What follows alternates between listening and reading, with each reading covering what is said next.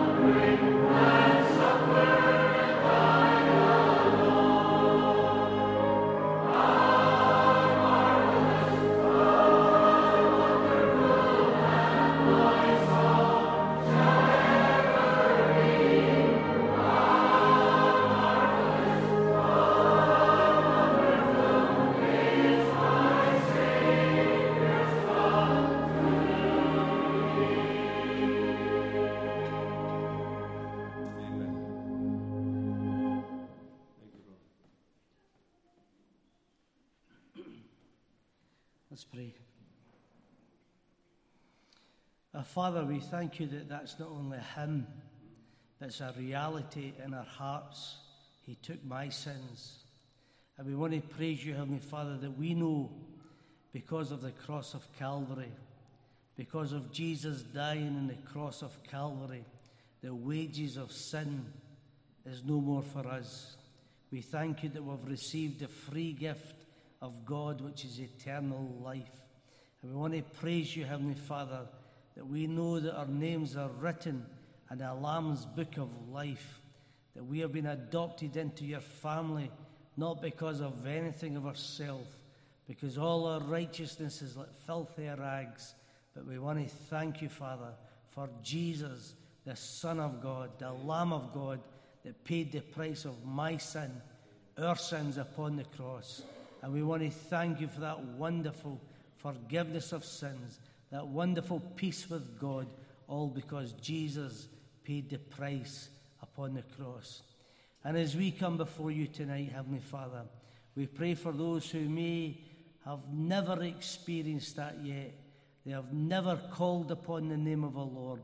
They don't know what it is to be able to say it, was, it is well with my soul.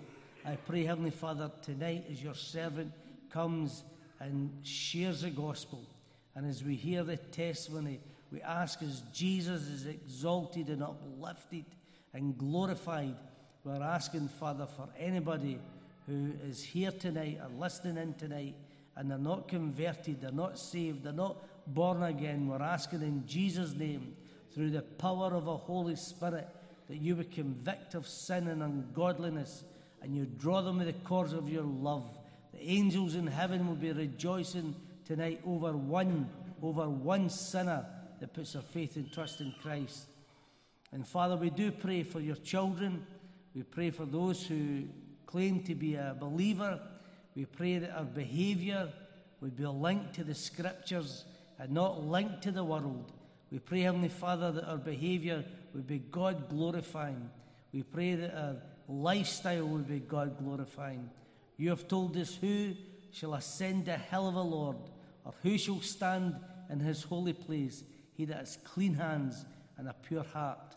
Father, we are asking through the power of a Holy Spirit that you reveal to us if our hands are not clean and our heart is not pure, and we're dancing with the world and proclaiming that we're walking with Christ. Lord, convict of ungodliness convict of uh, a waywardness in our hearts. And Father, even tonight, anyone who's cold in their heart, may they come and may they just recommit their life to you. So we surrender this service, exalt Christ, glorify your Son in his wonderful name. Amen. Thank you, brother, for opening in prayer. We're going to worship the Lord and sing about the love of Christ. There will never be a sweeter story. Story of the Saviour's love divine, love that brought him from the realms of glory just to save a sinful soul like mine. Isn't the love of Jesus something wonderful? And of course, we know that it is. Let's sing it with joy and unto the Lord's great name.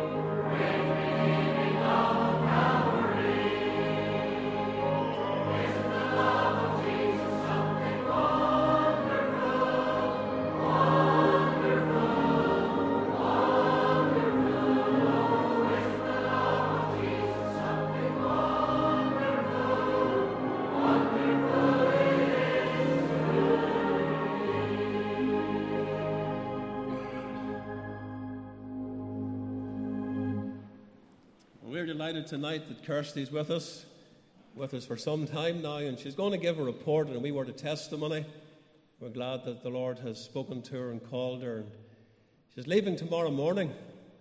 I thought it was later in the week, but tomorrow morning at six o'clock in the morning to go over to England as she studies with Crown College. Kirsty, come and, and speak with us tonight. Just share what's in your heart. May the Lord bless you as you do so.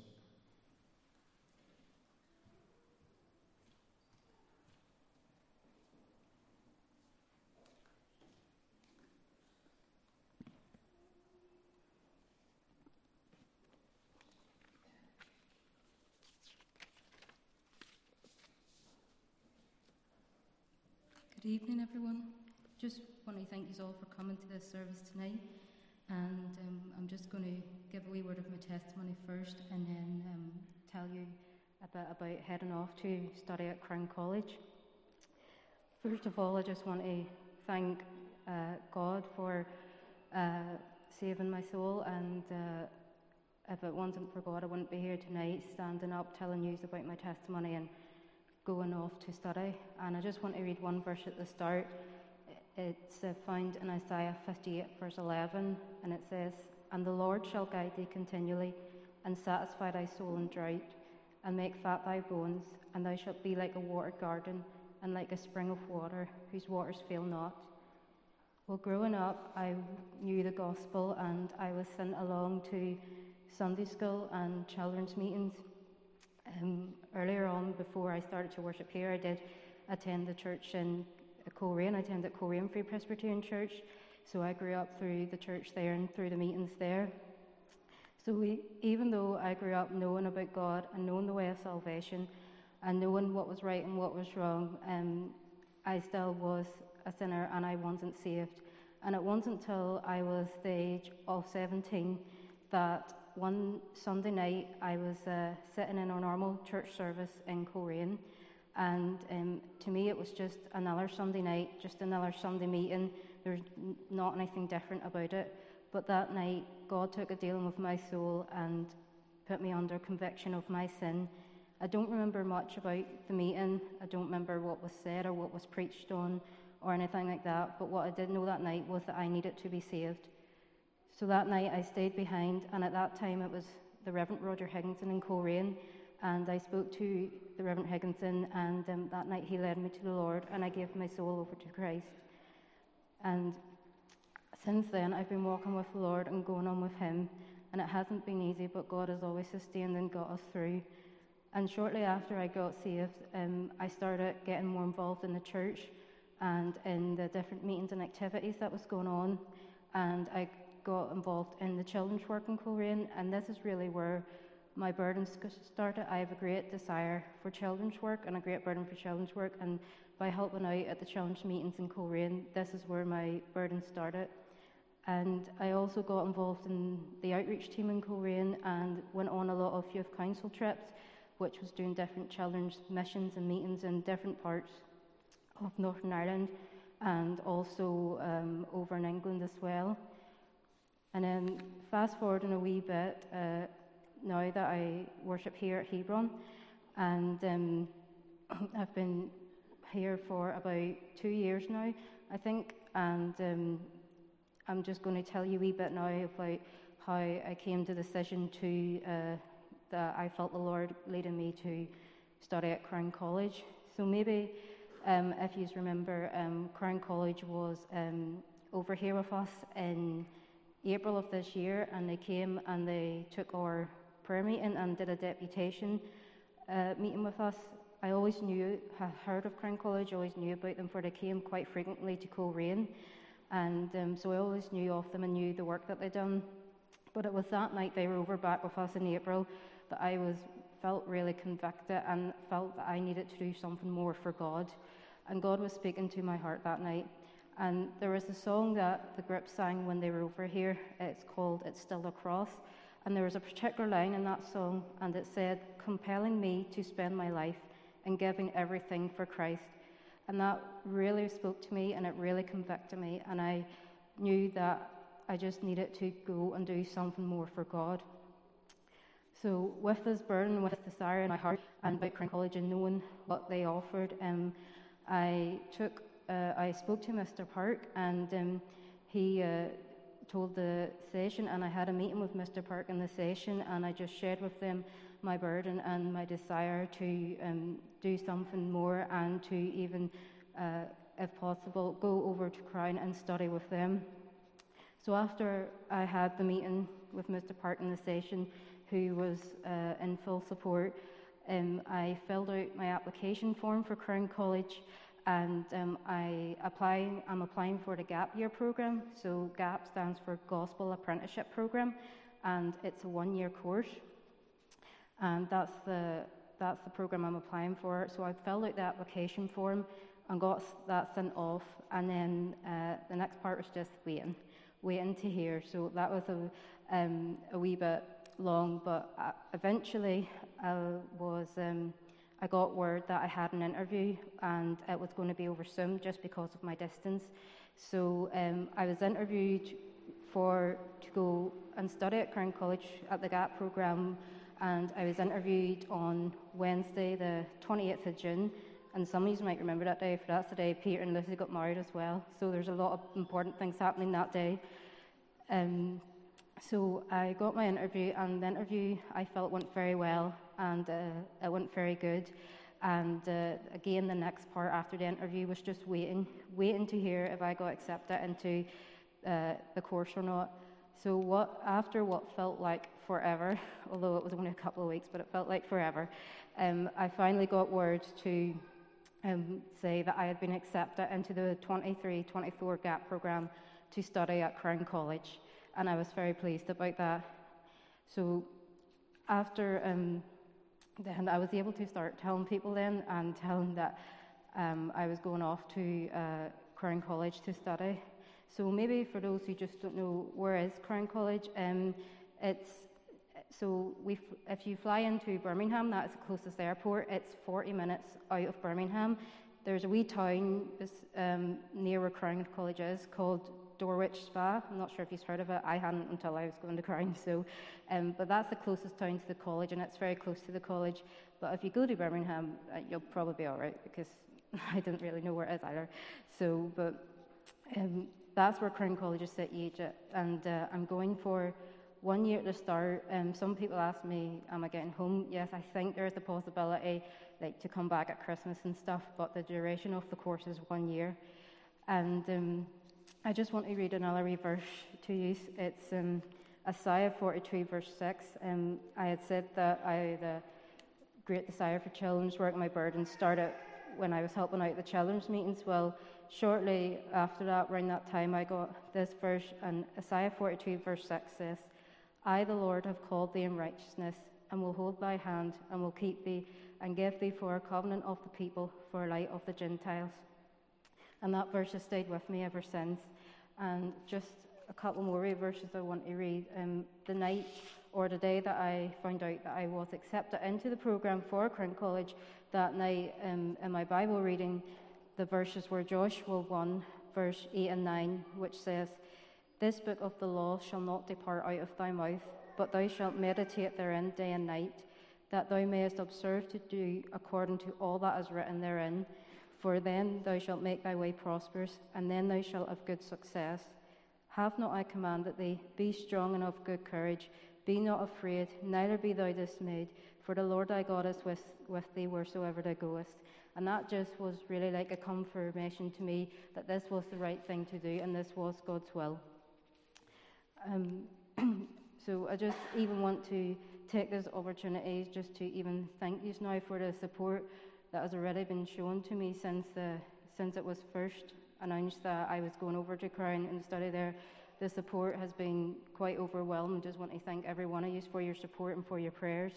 And um, if you maybe just a couple of prayer requests, um, if you would uh, just pray for a safe flight over. I do leave tomorrow, and yes, we have to leave at 6 a.m., so that's quite early, and um, fly over to Birmingham. So you would even just remember that we would get over safely. And even if you would just pray that I would settle in okay and just uh, uh, not be too homesick or anything like that there. And I just uh, hope that gives you a wee bit more insight into what I'll be doing and where I'll be going. And I can definitely send a wee update sooner or later as to uh, what I'm doing and uh, what else goes on at Crown College. And I just want to take this opportunity to thank uh, all you for all of your support already, and um, thank everybody just for coming tonight as well. And there's some family and friends here who've made the trip down, especially to be here. Just want to thank them for coming. But thank you so much for your support. You want to stay there, Kirsty? We'll, we'll have we were to prayer. A couple of our elders are going to come now. If you would come to the pulpit and lead us to the throne of grace in prayer. And remember, Kirsty, and we're asking the congregation to do the same. You take this young lady upon your heart, pray for her, for her protection, that the Lord will keep her in every way, that the Lord will provide for her needs. She has college fees to pay, and the Lord will bless her in her training as she studies to show herself approved unto God. So we'll pray together. Jonathan and Irvin are here, and the, microphone is there. So, amen. Let us pray. Our loving Father and our eternal God, we bow humbly and reverently in Thy presence. And we thank Thee that we're coming to the one who has promised to lead and to guide continually. We thank Thee for Thy word. And we pray, our loving Father, that as Kirsty would uh, head to Crown tomorrow, we pray that Thou wilt continue to bless her with the promises of Thy word. We thank Thee for the leading of God in her life. We thank Thee for the day that you brought her savingly to Christ. And we pray, our loving Father, that as she takes this step of faith, that Thou wilt go before her. We thank Thee for that promise that was given to Joshua those many years ago. And we pray that Thou wilt go before Thy child, make the crooked places straight, and may she prove every day the sufficiency of Thy grace.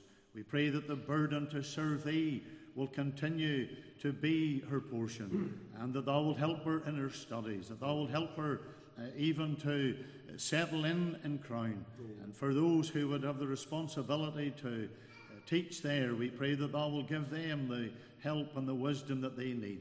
And our loving Father, we're not unmindful of the family here at home. We thank thee for the Wallace family, and we pray that thou wilt bless each one of them. And may they, even as they would say farewell to Kirsty in these hours, may they even prove in their own lives the help and the grace that they need as a family at this time. And so, our loving Father, may there be a challenge to us all to serve Thee.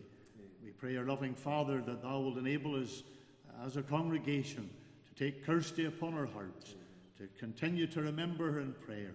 And may, Lord, she be the first of many more who will be called of God to serve Thee. For we ask these things in the Saviour's name. Amen. Amen. Our gracious God and loving Heavenly Father, we thank you, Lord, for the nectar of this meeting, even tonight. We thank you, Lord, for the encouragement it is to even to each one of the members here in this church. We thank you, Lord, for putting a desire into Kirsty's heart to go and study to show herself approved unto God. We thank you for her. We thank you for the day that you saved her. We thank you for her family. We thank you, Lord, for even for the encouragement she's been uh, in this church, even in the in the youth work and every aspect of the work, her faithfulness at, at the times of prayer. No, God, we pray that you'll take her up and you'll use her. You'll bless her, and even, Lord, as she goes over to Crown College, that you'll help her, Lord, even to mix there with those uh, those other students. Help her to make friends easily. Help her, Lord, to even be encouraged in Thee. And, oh God, most of all, we pray, Lord, that she will learn more of Thee and draw closer to Thee. We pray, Lord, that You'll bless her. Lord, we pray that Kirsty would walk worthy of the Lord unto all pleasing, being fruitful in every good work and increasing in the knowledge of God. We pray this in Thy precious and lovely name. Amen. And everybody say it. Amen. Amen. Kirsty, the Lord bless you go with you.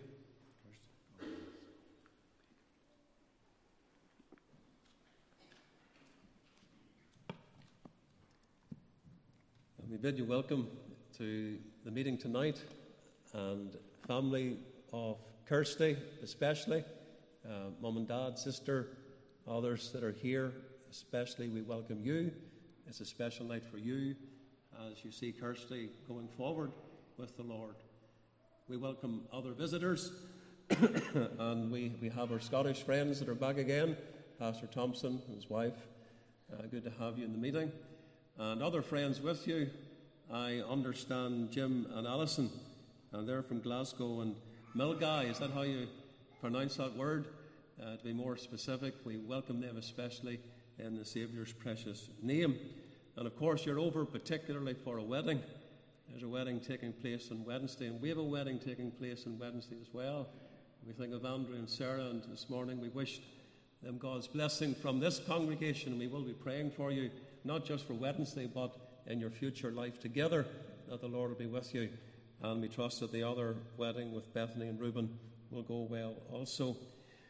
If you're listening tonight on the internet, on Sermon Audio, Facebook, or YouTube, we also bid you welcome to this service.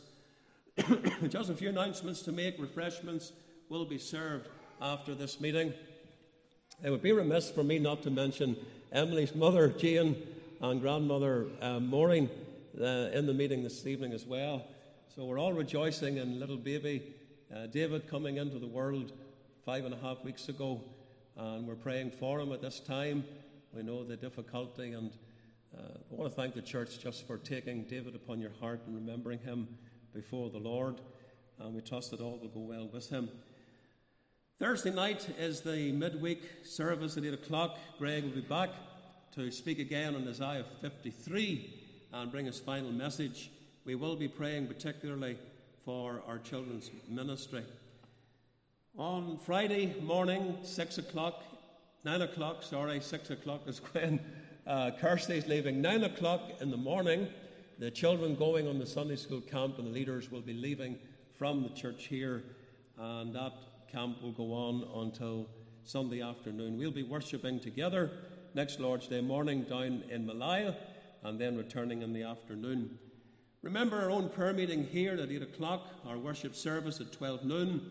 Chris Killen, missionary to the addicted, will be the preacher next Lord's Day at noon. The open air in the afternoon, the venue was Stewart Park. Gospel meeting at 7. I'll be here, God willing, to preach on the subject, the great day of judgment and accountability. And then back to Sunday school and church barbecue, Saturday the 2nd of September at 5.30. We did this last year very successfully. Many came, and it's just a time to be together as a church, and particularly we think of the children going back to Sunday school. Can I mention family night? Uh, on the 3rd of September, Sandra Marshall will come to give her testimony. We all remember whenever her son uh, was very tragically uh, killed. He was coming home from a youth meeting and was involved in an accident. And Sandra's going to tell us how the Lord uh, undertook for her and brought her through a time of great trial. The gospel mission, we want you to pray for it in Dalriada School the 10th to the 24th of September. There's preparation for the mission on Thursday, the 31st Thursday week. We will have a mission preparation message. And then from Monday the 4th to the Friday the 8th, outreach and prayer meeting nights. Another announcement that I want to make is away down the line, 15th of October, but uh, I want to mention this, emphasize it so you can get it into your diary and invite others to come. There's a gentleman that I've been introduced to. I've not met him uh, in the flesh, I've only talked to him on the phone. He attends a church in England where my brother in law is an elder. And we got to hear about this man and the wonderful testimony that he has. He came to the United Kingdom many, many years ago in 1939, and he came on a train from Germany. Back then, as the war was looming, as the Nazis were marching uh, through the country and persecuting Jewish people, the lives of children were greatly in danger as well as their parents. The mother of Courtney uh, put him into an orphanage for a time just to preserve his life, to save him from the Holocaust, and his life was spared. But the Germans began to persecute even the orphans uh, that were Jews in the orphanage places. So Courtney's life was in danger. Kinder transport uh, for the children was a scheme organised by Uh, the United Kingdom government, and they brought children over to the British Isles, 10,000 of them. And Courtney was on the last train that left with children coming to this country. the age of five, he came, grew up, learned English. the age of 15, was converted to Christ. Then the Lord called him to preach the word, and he has pastored for over 60 years in various churches, in free evangelical and reformed churches in England. At almost 90, he's still travelling to preach the word. And it wasn't that long ago he, he drove 100 miles, just this old man driving to preach the word at a certain church. He's coming to Northern Ireland. We're bringing him over to give his testimony on that night, and we're looking forward to it. You're invited. 7 o'clock is the time. Just to mention the shoebox appeal, even already uh, finances come in for this. I want to thank you uh, for contributing to these poor children. We did this last year, and the children got a, a shoebox with gifts inside it that will help them with their school and general things. And so, thank you for those that have contributed already and those who will do so as we support the children in the school at Rekash and in the community at Muldavanoa. Going to bring our tithes and offerings into the house of God this evening, just now, and sing together the hymn 512. It's the Missionary Council envelopes and school covenant support that's due. And remember also, there's a retiring offering tonight as you leave. This is to support Kirsty. She has college fees to pay. She will have expenses, and we want to help her and encourage her. And on a month by month basis, this church will do that. But there's a special offering tonight. We don't want you to forget that as you leave, just as you go out through the doors. Give me the faith which can remove and sink the mountain to a plain. Give me the childlike praying love which longs to build thy house again. Thy love let it my heart o'erpower, and all my yearning soul devour. We'll remain seated as the offering is taken.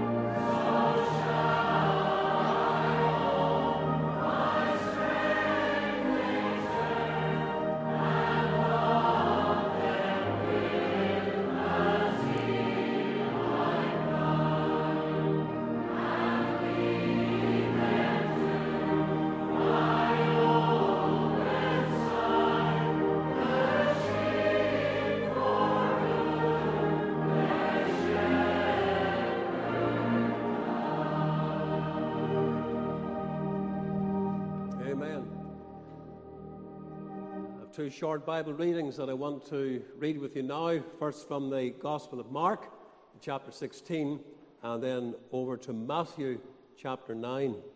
But first of all, in Mark chapter 16, we'll read from verse 14 through to the end of the chapter. Afterward, he appeared unto the eleven as they sat at meat and upbraided them with their unbelief and hardness of heart, because they believed not them which had seen him after he was risen. And he said unto them, Go ye into all the world and preach the gospel to every creature.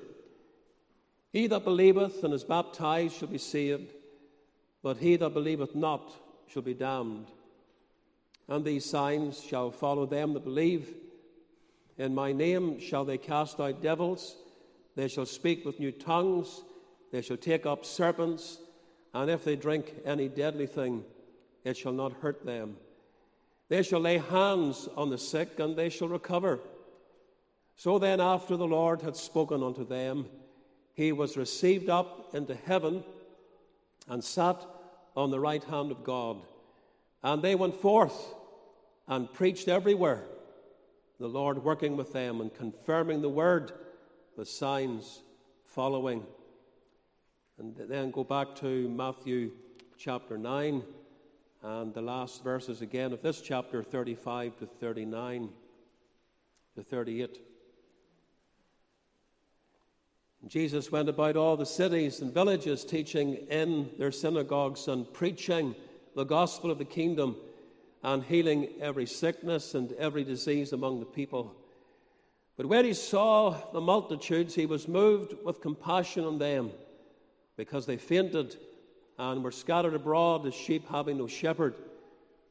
Then saith he unto his disciples, The harvest truly is plenteous, but the laborers are few. Pray ye therefore the Lord of the harvest that he will send forth laborers into his harvest. And this is the passages of Scripture the Lord brought me to on this night as we have a special evening for Kirsty going to train with Crown College. But let's pray first of all. Let's seek the Lord. Heavenly Father, we thank you for all that has gone before. We rejoice in our worship of the Lord tonight in the singing of the praises of God. We thank you for the testimony and report from Kirsty the prayer that has been offered on her behalf, and now for your precious word that we've read together. And Lord, we believe there's a message for us here, something to consider in the light of our own Christian experience for those that are believers in this meeting, particularly. And so, close us in with yourself just for these minutes. Speak to our hearts by the power and the ministry of the Holy Spirit of God. We ask in Jesus' worthy name. Amen. I have two verses that I want to leave with you tonight, and they will be the basis of my remarks, two points that I want to make, because I want to speak on two commands regarding the Great Commission. And the first one is here in Mark's Gospel, chapter 16, verse 15, where Jesus says, Go ye into all the world and preach the gospel to every creature. And then the second command is in Matthew chapter 9 and the last verse, verse 38. Pray ye, therefore, the Lord of the harvest that he will send forth laborers into the harvest. The Lord, in his grace and in his mercy, has made this congregation here at Hebron a church that is full of zeal and compassion and burden for the lost souls of men. This is so locally and globally. The spirit of evangelism has been instilled into our hearts, the hearts of our members, since the beginning of our days back in Cabra. Indeed, our church was founded upon gospel preaching and an all night prayer meeting. Those of you, and there's not many left, who were there all those years ago in 1951, you will recall that. On the home front, we reach out to many to win the lost to Christ, and a soul winning desire burns within our hearts. And I trust that that will, will continue. Indeed, I trust that that will intensify. On the foreign field, missionaries and workers have been sent into the world to preach the gospel to the nations of the world. In recent years, we have, by the grace of God, been able to send more to Bible college and into the Lord's work than ever before. We go back to when Noreen went to Africa. We think of Armin serving the Lord now in Greenville. We think of Joshua down in Bangor, Alejandro over in Cortijos Nuevos in Spain. We think of Jonathan, who has come through college and is looking to the Lord now for his will. And we think of David, who has just finished his course at the Whitefield College of the Bible, and Greg, who is going into his final year.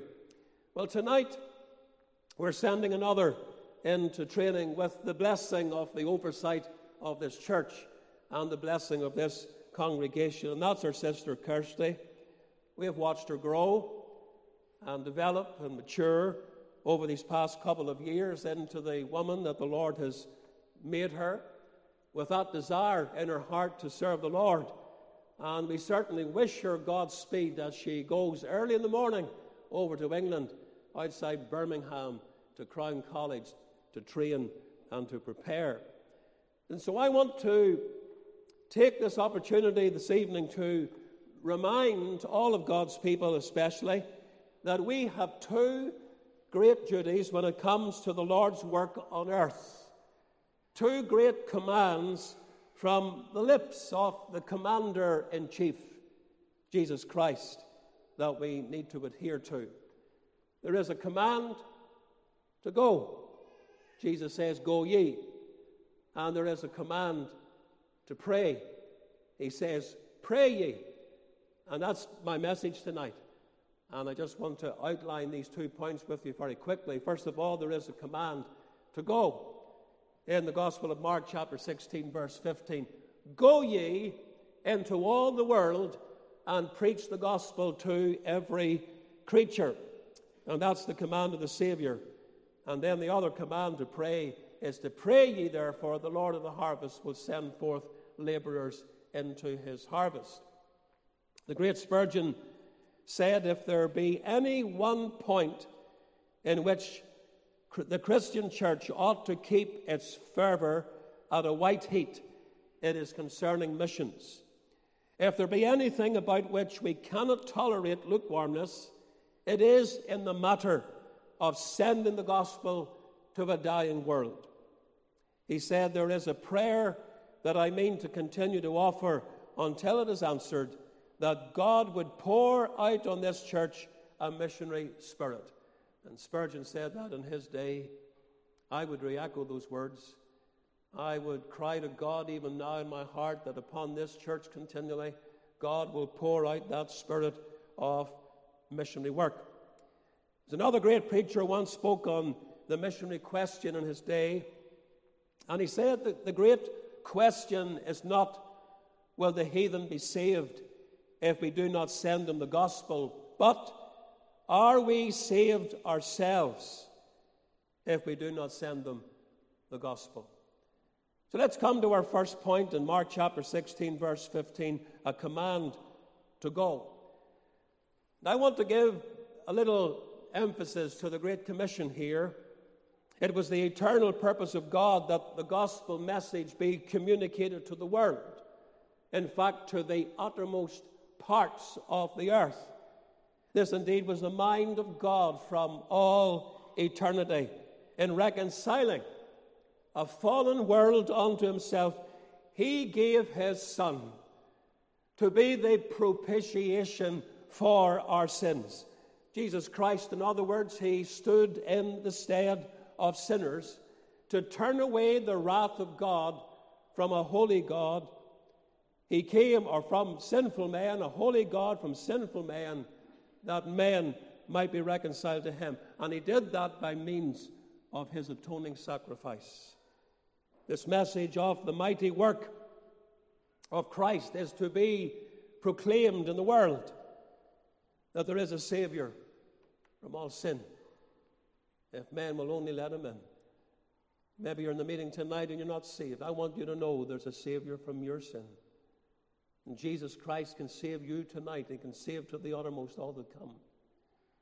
I want you to know that there's one who has been to the cross and has satisfied divine justice and turned away the wrath of God from sinners who trust in the merit of his redeeming blood. Throughout his ministry, Jesus spoke about the purpose of his incarnation, why he came into the world. The Son of Man is come to seek and to save that which was lost. I am come that they might have life and that they might have it more abundantly. I am not come to judge the world, Jesus said, but to save the world. The Son of Man must suffer many things and be rejected of the elders, chief priests, and scribes, and be slain and be raised again the third day.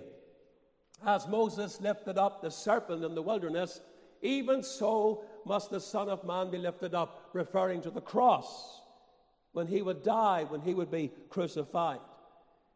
Jesus said that he came that the world through him might be saved. And that's the purpose of the incarnation. That's why Jesus came. This is the mission of Christ to this earth.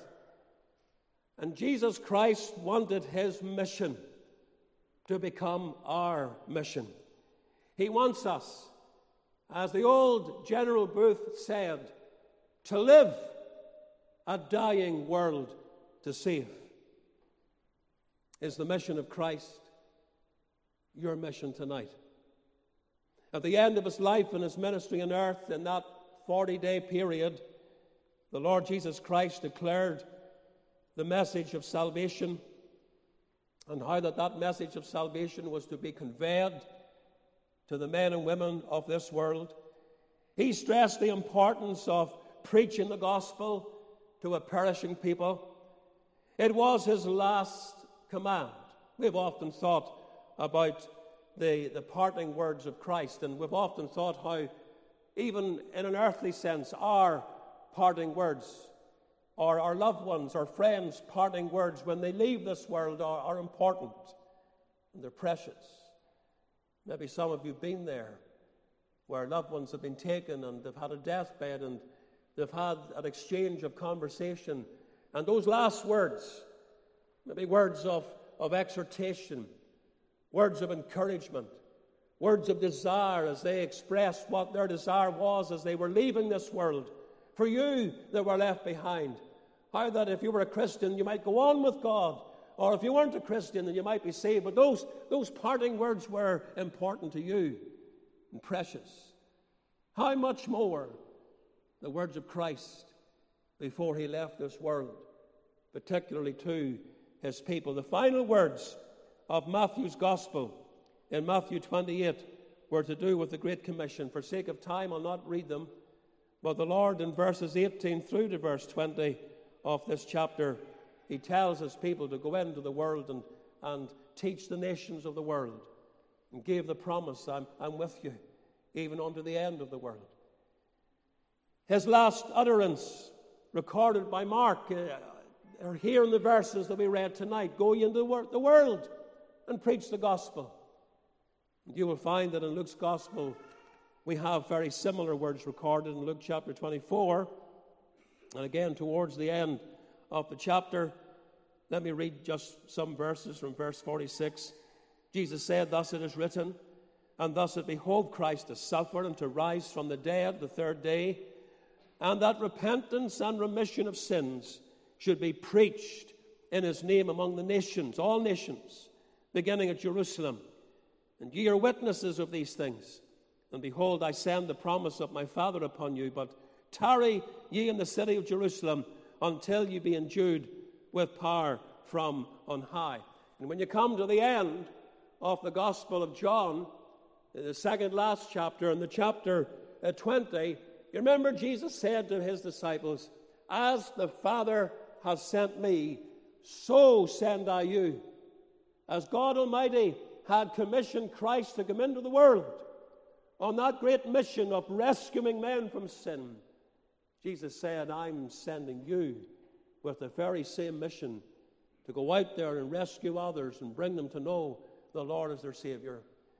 Acts chapter 1 records that final meeting that Jesus had with his disciples before he was taken up into glory. And this is what we read in verses 8 and 9 of chapter 1 of the Acts of the Apostles. But ye shall receive power after that the Holy Ghost is come upon you. And ye shall be witnesses unto me, both in Jerusalem and in all Judea and in Samaria and unto the uttermost part of the earth. And when he had spoken these things, while they beheld, he was taken up, and a cloud received him out of their sight. I want to say it to you tonight, dear people of God, this is the chief assignment designated to the church of Jesus Christ. What is it? It's preaching.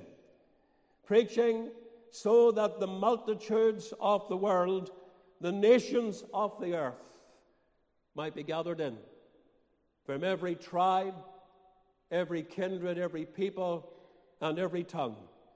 Preaching must always be central in what we do. We're not a social church. God forbid that we would ever become a social church. Though there are things that in our work for the Lord and our good works we do, and we help people, and you know that. But that's not the end all and be all. When we have the opportunity to help people here at home and further afield in other countries, we always say to them, if this is all we do, we fall short in the mission that God has given to us. Our mission is to preach the gospel. And may this church always be a gospel preaching church. Just let me say, by the way, we're not to be bogged down arguing over the finer points of doctrine and belief, though doctrine is extremely important, and the Bible tells us that we are to give heed to the doctrines that we believe. The disciples in this very chapter were momentarily distracted by the doctrine of eschatology. That's just things that are yet to happen, and that's what they were thinking about. Now, it's important to know what you believe. It's vitally important to know, to know that Jesus is coming back again and to believe that. But don't get so caught up in prophecy that you forget the main task, and that's preaching. Look at these men, just by way of example, in, in verse 6 of Acts chapter 1 when they came together. This is the last meeting that the Lord is having with these men. When they came together, they asked him, saying, Lord, wilt thou at this time restore again the kingdom to Israel? These disciples believed that the Lord would restore the kingdom to Israel.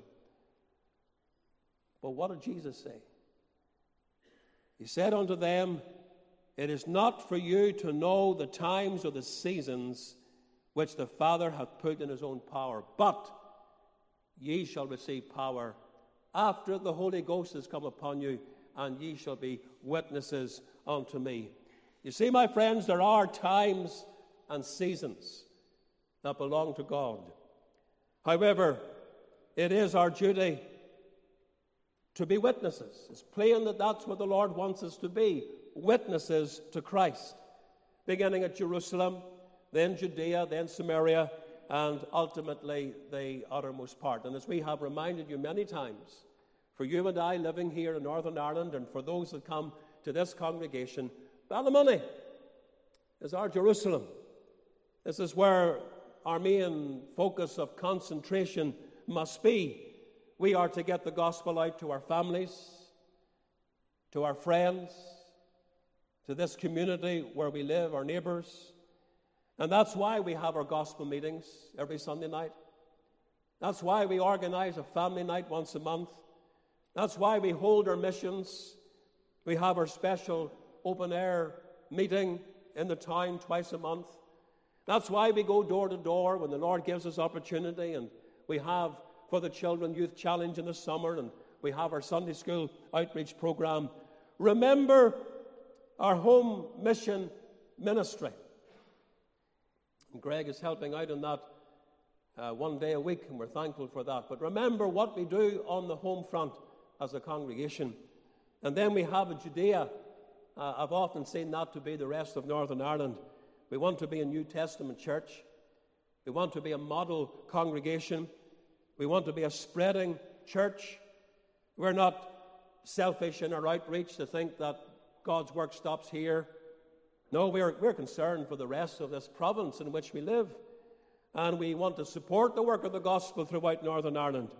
And there are missions that are held throughout the country. We have our sister congregations, we have our children's evangelists, we have our brother Chris Killen, uh, who's coming to speak next Sunday morning, out there working with those that have addiction, and we have others that are engaged in this work. Our Judea here in Northern Ireland. But then there's a little bit further that the Lord wants us to go, and that is Samaria. And we've often seen Samaria to be the south of Ireland. We must not, in any way, to be prejudiced against our neighbouring Roman Catholic country. We thank God for the couple of churches that we have in Convoy and Corrigary, for the work that Colin Maxwell does in the south, for the, the ploughing championships that are held, and the witness, the tent that is put up there, and the witness that is made, the Consider Christ campaign, bringing groups of people down to the south to spread the gospel. And then there's the uttermost part of the earth. We think of Europe, think of Eastern Europe. We think of the African countries, India, China, Nepal, Pakistan, places where the Lord has opened doors for us. We have a gospel duty to remember the work of missions in other parts, the furtherance of the gospel where we can have a part to play. And that's why we have sent missionaries around the world. That's why we have a mission board that looks after these missionaries. That's why there's a missionary council that raises money and seeks to raise the, the vision for missionary work in our various congregations. And that's why we help where we can in other places. And we send young people to Bible college as we are seeking to do even this very night. A New Testament church is a missionary minded church. We must believe in the spread of the gospel because it is the mind and the will of Almighty God.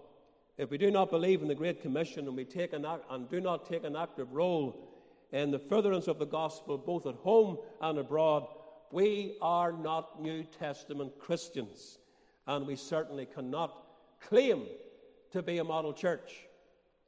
Sadly, the Church of Jesus Christ through the world has lost its vision.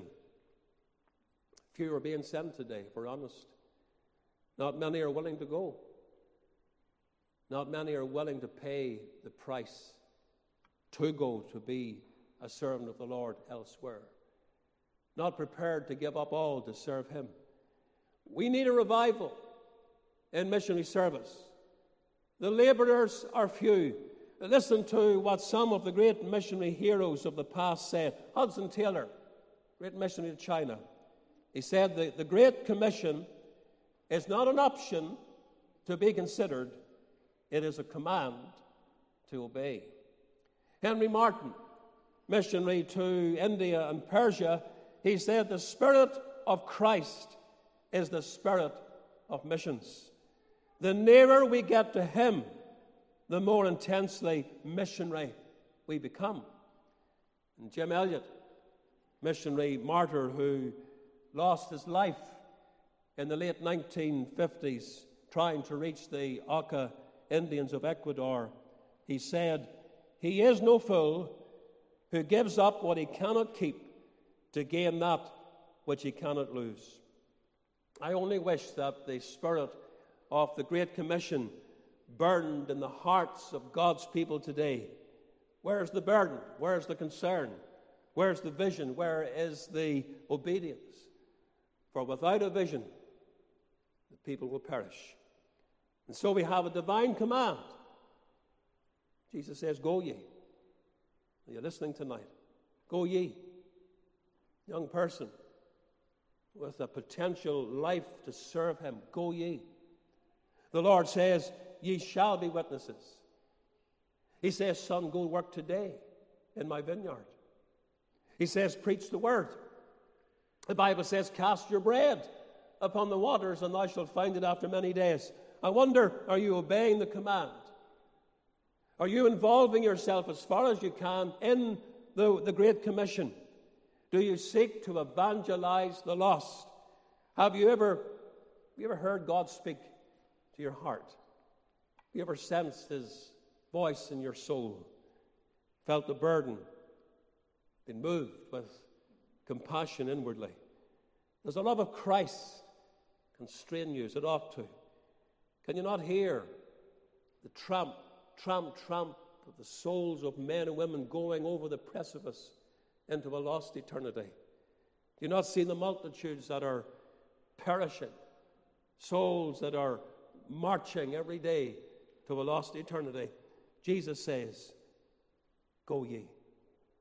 We often speak about the cost, don't we? We speak about the sacrifice. We speak about what a person might have to give up for the sake of the Lord. And in a sense, that is so. The disciples gave up all for Christ. Peter said, Behold, we have forsaken all and followed thee. And Jesus told them, Every one that hath forsaken houses, or brethren, or sisters, or father, or mother, or wife, or children, or lands, for my name's sake, shall receive an hundredfold and shall inherit everlasting life. There may be, in a very real sense, a sacrifice to make, a giving up of your ambitions, your possessions, your fortunes, your family, your country, those things that you hold dear to your heart. There might be a saying farewell to earthly dreams and earthly aspirations. Perhaps we ought to look more at the privilege than the sacrifice. If you look at the privilege of serving Christ and not the sacrifice, what you give up, it'll make the difference. It was the great missionary David Livingstone who said, If a commission by an earthly king is considered an honor, how can a commission by a heavenly king be considered a sacrifice? Did you get that? you were commissioned by the king of the land to do a work for him, you would say that's an honor and privilege. High heaven is calling, the King of Kings is calling. And really, at the end of the day, it's not a sacrifice, it's a privilege, it's an honor. Go ye. That's the first command. Very quickly, look at the second command the command to pray. And here we come to those last verses of Matthew chapter 9. Verse 37 Jesus says to the disciples, The harvest is, truly is plenteous, but the laborers are few. Pray ye, therefore, that the Lord of the harvest, that he will send forth laborers into his harvest. I was looking at these verses some time ago, and I noticed a number of things just here lying on the surface of the text. I noticed the feet of Christ. We have the feet of Christ, I think, in verse 35, where it says Jesus went about all the cities and villages. Well, he couldn't have done that without his feet. There, the Lord is traveling, walking, marching, serving. We have the lips of Christ because we're told that he was teaching and he was preaching the gospel of the kingdom. And we have the hands of Christ. In the same verse, we're told that he was healing every sickness and every disease among the people, putting his hands upon those poor individuals that needed his touch. And we have the eyes of Christ in verse 36 when he saw the multitudes. I've often prayed, Lord, help me to see through the eyes of Christ. Those multitudes out there, I want to see as Jesus sees. And here's the eyes of the Lord. What are they looking at? The multitudes. And we have the heart of Christ. Because when he saw the multitude, we're told he was moved with compassion. Right in here, in his soul, his heart, his inward being, he was moved with compassion. And We have the, the knowledge of Christ. What did he know? Well, he knew that these people were fainting, and they were scattered, and they were sheep without a shepherd. And also in verse 37, he also knew that the harvest was great or plenteous, and the laborers were few. And then we have the mind of Christ. And that brings us to the command, doesn't it? In verse 38, here's the mind of Christ. In light of all that we've read here, pray ye. Pray ye therefore that the Lord of the harvest will send forth laborers into the harvest. Well, a great problem has always beset the Church of Jesus Christ. What is that problem? The Lord identifies it. The laborers are few. It's a problem in the day of Christ when he mourned over that fact. And it's still a problem today. There's a great harvest, there's a great work to be done. There's a multitude to reach and to gather in, but the laborers are few. And what are we to do? Well, Jesus tells us, He says, pray. That's the burden that He wants to place upon the church. We are to pray. That's the answer, the Christ given answer. Uh, don't miss the place of prayer where at all possible, even for this one reason. There's many reasons why the people of God ought to be at the prayer meeting. Here's one. Jesus says, pray that the Lord of the harvest will send forth laborers into the harvest. In local churches, it has to be said the laborers are few. Very often you find it's the small amount that does the greater part of the work. Not so right throughout the world. We have vacant pulpits right here in Northern Ireland. We have friends in here tonight from Coleraine. There's a vacant pulpit there. We think of Mount Merrion. We think of Kilkeel, Castlederg, Six Mile Cross, Ballyclare, Carrickfergus, and we know there's other men coming up to retirement age. Where are the men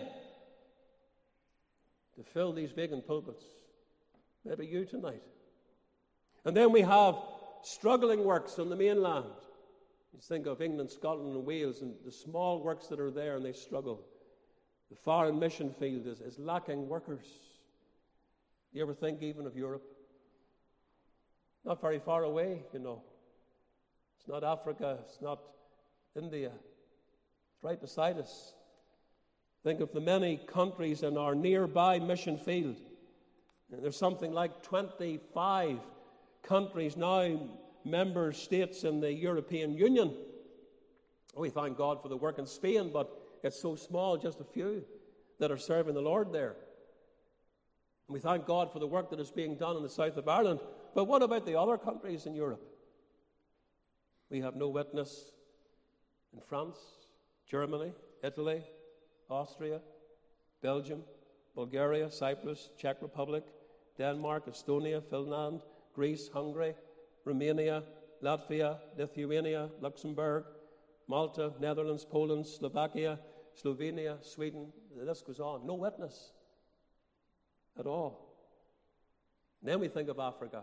Over 1.2 billion people living in the African countries. We think of India. Over 1.4 billion now in that land. And we think of China the same, over 1.4 billion. And how little of these great populations of the world are being reached. We have a few missionaries in Kenya, we have a few in Uganda, we have Joanne and Dave in Liberia, we have Dipankar now in India and Ravi, we have a few contacts in Pakistan. But what about the billions of people in this world? Over 8 billion now who have never heard the gospel, and over half of the world's population living in one continent the continent of Asia, with its 4.7 billion people. All the world is perishing. And the church of Jesus Christ is sleeping. Yes, the laborers are few. And what's the answer? Here's the answer Jesus says, Pray ye therefore. That's our business. In the light of the fact that the laborers are few, Jesus says, Pray. God works in answer to prayer. He has given us this means of grace, the immense privilege to his people. We can draw near to the throne. We can approach the Most High. Jesus says, Pray when the laborers are few, when the pulpits are vacant, when workers are needed, when missionaries are lacking, when we see the multitudes around us perishing in their sin. We are duty bound to bring the matter to God in prayer. And God moves in answer to prayer, and therefore we must pray. We must see the value of supplication. We must realize that God raises up men for the spiritual harvest fields of this world in answer to the faithful supplications of his people. And the Lord says to his people, Pray ye therefore, because we have vacant pulpits, because few workers are going forth, because the missionary field is vast and, and not many missionaries are being sent forth, because the, the harvest is plenteous, because the fields are white, because souls are dying, because hell is burning for the teeming multitude. Pray. Men ought always to pray and not to faint. And sadly, this is the fainting age. If ever there was a day when God's people needed to be strong, it is today, and especially strong in the Lord and in the place of prayer. Do you give yourself to prayer? Or are you found wanting? Are you a faithful prayer warrior? Can it be said that ministers and missionaries and evangelists and preachers and workers and leaders are not being raised up because we have neglected this matter? Well, my friends, I close by saying, here's the answer. Jesus gives it to us. Pray ye. Two commands regarding the Great Commission Go ye, pray ye. As I finish tonight, I'm trusting in my heart that there will be some will hear Go ye.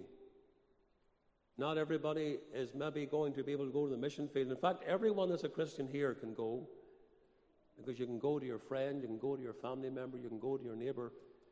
But I'm trusting that at least some will hear Go ye and obey that command. This very night, God's working in your heart and God's calling you to serve Him. Be like the ones we've mentioned, and Kirsty, who's obeyed that and going to Bible college to train. Go ye. And then here's something that everybody can do. Let's pray ye, all of us. We can be involved in the ministry of supplication. Let us pray. Our God and Father, this is a good night. It's a good night because God is here and He's working in our hearts and speaking to our souls. We thank you for these commands that you've given in your word in light of the Great Commission, the work that needs to be done before Jesus comes again. Lord, help us to listen. May our ears prick up because it's the Lord that's speaking. And it's Jesus that says, that says, Go ye and pray ye.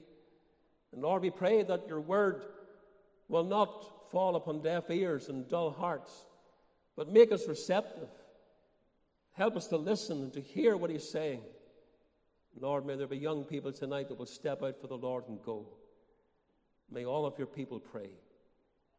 And Lord, some tonight are the mission field and they need to be saved, they need to be reached. And if they're here tonight in this meeting and they don't know the Lord, oh God, open their hearts to Christ that they might come to trust in the living Redeemer and know their sins forgiven for Jesus' sake. Amen. Let's sing that hymn of challenge 532 above thine own ambitions here. Another voice is sounding clear. It is the call of God to thee, who leave thy all and follow me. Go through with God. May there be a going through with God tonight.